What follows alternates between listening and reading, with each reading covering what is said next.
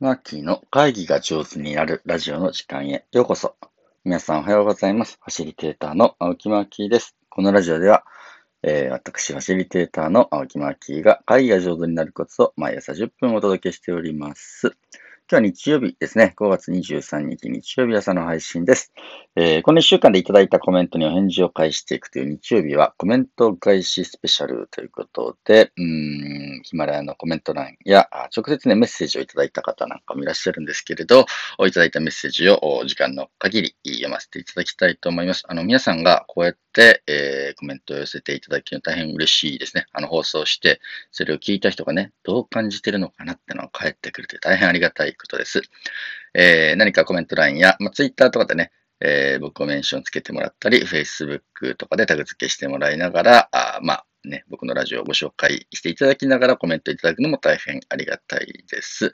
それでは始めていきましょう。5月の17日月曜日に放送させていただいた、ファシリテーター自分の意見を言ってはいけないのかという回については、ヨコピーからコメントいただいています。ヨコピーいつもコメントありがとうございます。夜も朝もお疲れ様です。と来ました。ありがとうございます、ヨコピー。夏みかんの香りに癒されてくださいねと、ファシリテーターが意見を言うときは、ファシリテーターの服を脱いで話すと学んできました。役割を意識しないとですね、人数分の1になるほどですと。いうふうにしてコメントもらってます。あの、これ非常にいいコメントですね。えー、ファシリテーター役って私の服をね、着てやるんだと。で、その服を脱いで自分の意見を言えばいいんじゃないっていうふうな、これね、非常にあの素敵な表現だなと聞いております。えー、同じくこの日の放送にはひまちゃんからもコメントもらってました。えー、ひまちゃん、ありがとう、コメント。じゃん。ひまちゃんはしまちゃんだったのだ。笑い。あ、ようやくこれで正体がわかりました。あ、しまちゃんですね。すいません。どうもいつもありがとうございます。マキ、昨日ありがとうございました。仲間たちに初巻きを体験してもらって、そのめっちゃ楽しそうな顔を見て、私は嬉しく嬉しくて仕方がありませんでした。初体験は二度来ない。えー、素敵で刺激的で楽しすぎる初体験だったみたいです。これは私の尊敬する先輩の質問です。人数分の1。意見を述べてもいい。その上で中立を守り、会議を進める。とても難しいですが、マーキーの話を聞いてからならできるかも。頑張ります。ということです。今ちゃんはですね、あの、自分たちの仲間たちのために、あの、僕も招いていただいて、あの、講座やっていただきました。いつも本当ありがとうございます。応援していただいて、とっても嬉しいです。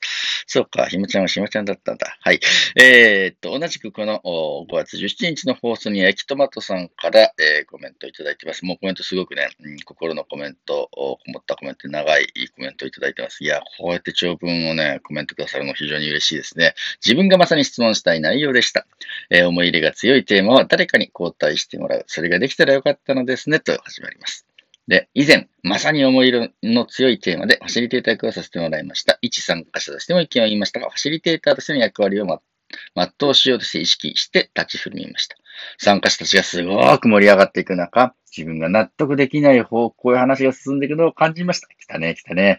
会議後、周りからは進行を評価してもらいましたが、大きなモヤモヤが残りました。それからの反省で自分の気持ちを整理して会議に臨むべきだったのでは、自分の意見を押し通したい気持ちが強すぎるのでは、などいろいろと考えました。ですが、自分の意見も大切に扱う。意識と行動は足りなかったのですね。今回の放送を聞いて、そのための方法を一つ学ぶことができましたということです。どうもありがとうございます。きとまさん。まさにこの感じだと思います。まあね、会議は本当生ものなので、うん、こうやってね、模索をしながら、ああ、すればよかったかな、こうすればよかったかなと思いながら、僕もですね、えー、毎回反省をしております。5月の18日、会議後にうまくいった点やそうでなかった点を振り返ってますという風な放送については、ね、つむじーがコメントくれてます。つむじーコメントありがとうございます。ちゃんとぶつかれたか？という話、すごくよくわかりました。毎回の振り返し、今は気持ちが強すぎてできない時が多いです。え私がダメだからこうなってしまったとなって気持ちが良くなってしまうとき、マーキーさんはありますか？どんな風に乗り越えますか？というね、コメントです。ね、つむじゅうのね、このコメントにはですね、実は5月の22日、気持ちが弱くなってしまうとき、どんな風に乗り越えますか？のお答えさせてもらいました。つむじがコメントくれたわけでね、うん。あの、こうやって会を作ることができまして、つむじありがとう。え他にも、この回には、ノブさんもコメントくれてます。マーキーが何を考えて、どう思ってるかをざっくばらんに話してくれて、プロのファシリテーターの頭の中を少し見ることができました。視覚を使わず聴覚だけでこのラジオを楽しんでいるので、毎回勝手にイメージしています。意図や思いを包み隠さず、包み隠さず語れると、周りと関係性を深めることができますよね、ということです。のぼさん、その通りですね。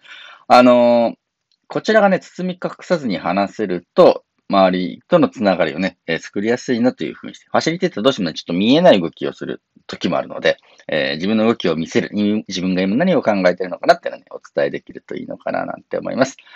えーこの日の放送にはウラリンからもコメントもらってます。ウラリンありがとう。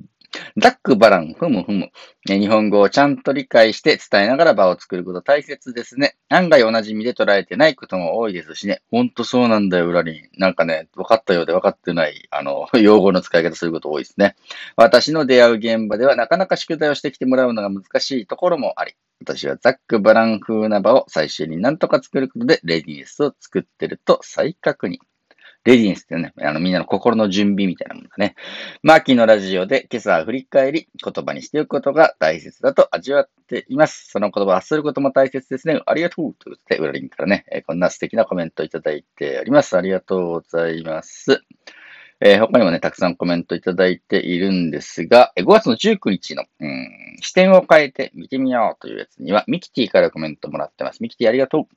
子供の視点で見たら学校の中のいろんなことが変わると思います。違う視点で見ているようで、実は教員の視点でしか見てなかったり、教える側の視点が強すぎると、点点点、肝に銘じたいと思いました。右手ありがとうございます。いや、まさにね、えーどうしてもね、こちら側のに立っている期間が長い、教える側に立つ期間が長いと、学ぶ側のね、視点ってね、見えなくなってきたりするんだね。え会社の中でもね、トップに立つ時間が長いと、えー下の人たちがね、どう過ごしているのかってちょっと見えなくなってきたりするんだね。えーなんで、どっかでね、立ち位置を変えて、えー自分の視点を変えて見つめ直すのは大事だなと思いました。はい。ヨコピーからもね、この回にコメントいただいて、一人会議面白いですねっていうふうにして言ってくれてます。歴史上の人物からエンドユーザーまでいろんな視点で考える自分を俯瞰して、えー見ないとなかなかできないことだと思いました。古畑任三郎好きでした。一郎さんも出ましたね。ご冥福をお祈りします。ということで。ねはい。本当に任三郎さん大好きでした。ありがとうございます。コピー。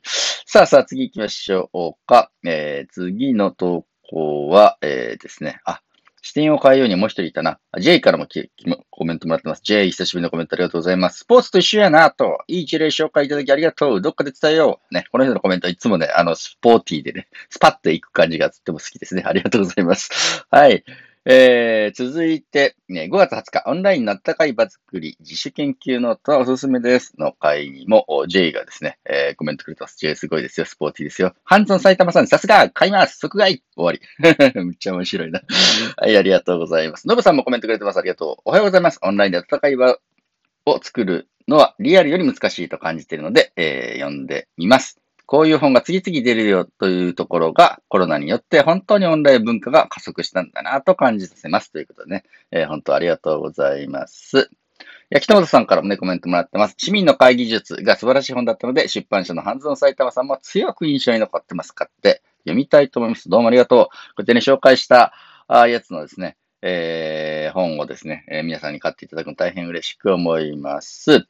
えーそして5月21日、井戸掃除とチェックインの話ということで、えーこれはね、日向井正代さん、母さんからコメントもらってます。井戸掃除、なかなか珍しいですね。私の父は井戸掘りを仕事してました。そうなんだ。めっちゃ懐かしいです。井戸の中は冬を暖かく感じますよね。カーンという音が懐かしいです。いや、ほんとそうなんですよね。夏涼しく冬暖かいっていう、あの、温度が一定してるのがね、えー、井戸掃除、井戸のね、そこでありますね。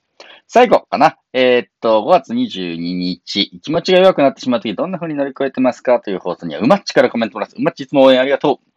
えーガス欠な自分を否定するとかじゃなくて、まずそのことに気がついて自分を受け入れること、最近できてないなと思いながら聞いていました。リフレッシュします。あのね、うまちリフレッシュして、ね、えー自分の心をですね、えー優しく包み込んでリフレッシュしていただければと思います。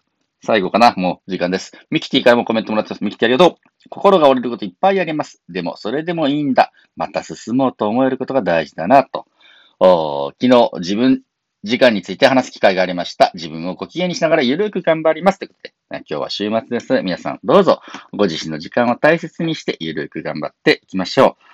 今週も聞いていただいて本当にありがとうございます。皆さんからのコメント、メッセージ、とてもとても励みになっています。えー良い週末をお過ごしください。ファシリテーターのマッキーでした。